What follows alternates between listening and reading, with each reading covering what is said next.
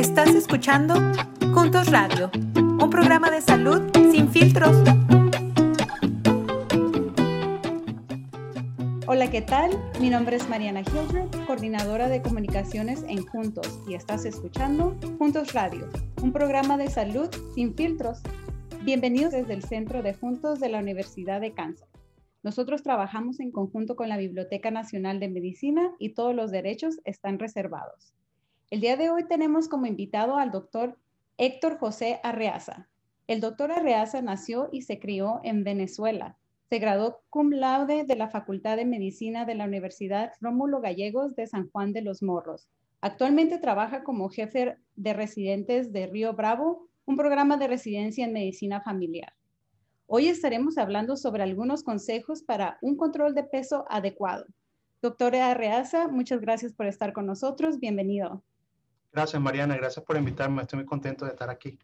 Empiezan los propósitos de Año Nuevo, ¿no? El hoy sí. Hoy sí me pongo a dieta, hoy sí voy a comer saludable, hoy sí hago ejercicio, pero pues también hay que hablar de la importancia de tener esos propósitos bien sentados, ¿no? Eh, doctora Reaza, eh, ¿por qué debemos o por qué es tan importante hablar sobre el control de peso? Bueno, Mariana, mira, el control de peso es importante porque el exceso de peso en el cuerpo está relacionado con muchas enfermedades. Se ha contabilizado por lo menos unas 200 enfermedades que están relacionadas con el aumento de peso.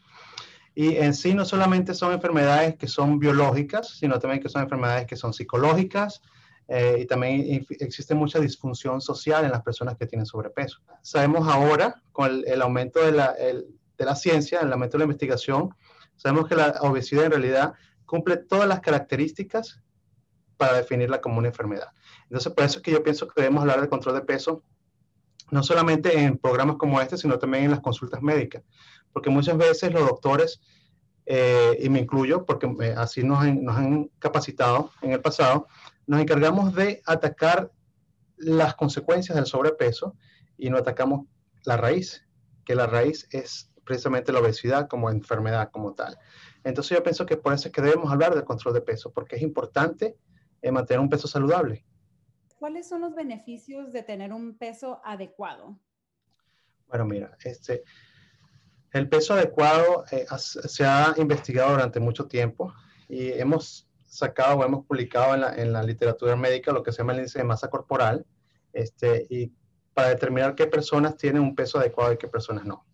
En general, las personas que tienen peso adecuado tienen menos riesgo de padecer enfermedades crónicas, tales como la diabetes y la hipertensión.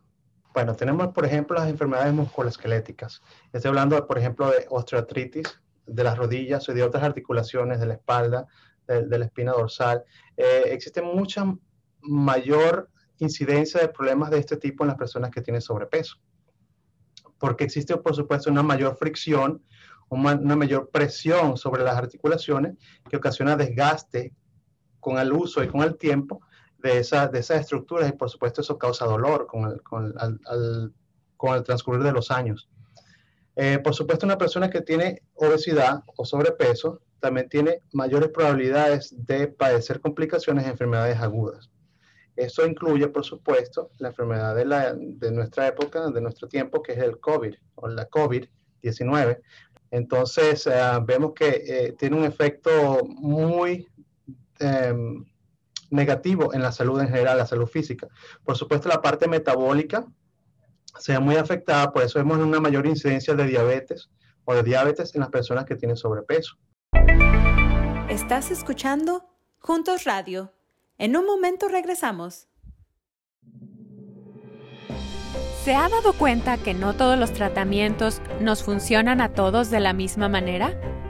Esto es porque no todas las personas son iguales. Sin embargo, la mayoría de los tratamientos no parecen ser diferentes. Antes no contábamos con la información suficiente para personalizar los tratamientos.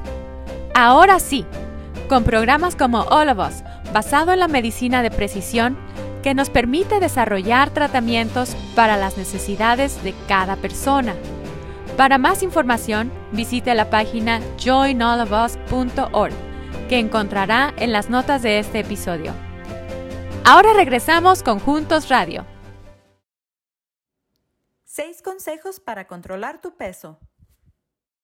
Sí, Mariana, mira, este, yo eh, algunas veces voy al gimnasio, no voy siempre, pero cuando voy al gym, yo te aseguro que el día primero de enero es el día que está más lleno el, el, gimnasio porque todos queremos perder peso a principio de año. Después de haber comido tanto durante la temporada de acción de gracias, la Navidad, el fin de año. Entonces, por lo general, la mayoría de las personas ganamos algunas libras y pues todos queremos perder peso en ese tiempo. Mira, pero es tan difícil determinar eh, qué es lo que está haciendo causar, eh, qué es lo que está causando esta obesidad en tu cuerpo. Se ha determinado que más o menos un 70% de los problemas de peso tienen que ver con problemas genéticos. Nuestros genes dictan más o menos en cuál va a ser el peso que yo voy a tener en la vida.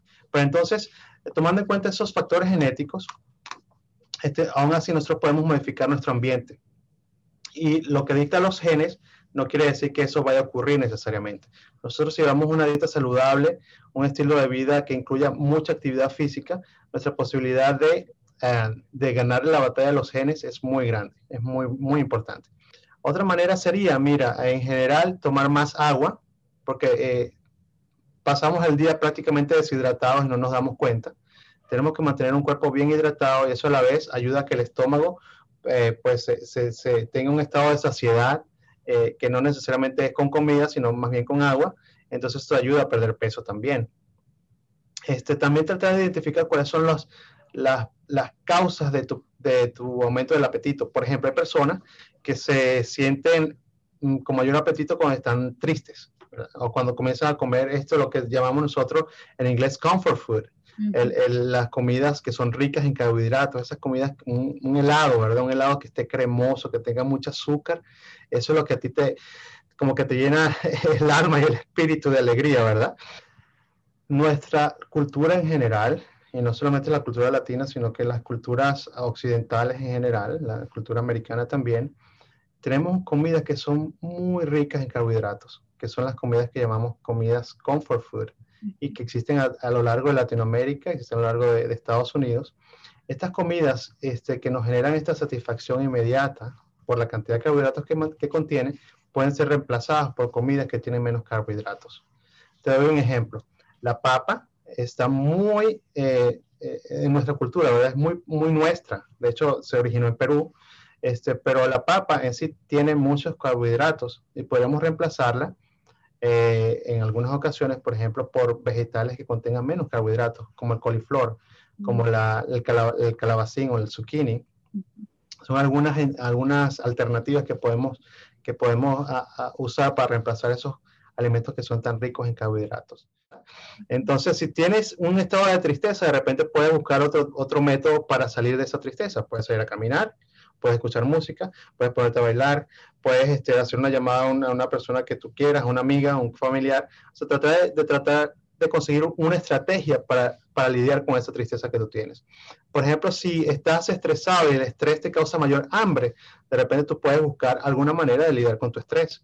Por ejemplo, puedes hacer ejercicio de respiración, ejercicio de meditación, puedes hacer ejercicio. Tratar de, de identificar qué es lo que está haciéndote a ti comer más y tratar de controlar ese, ese estresor o ese estresante, esa condición estresante con otra, con otra cosa que no sea la comida.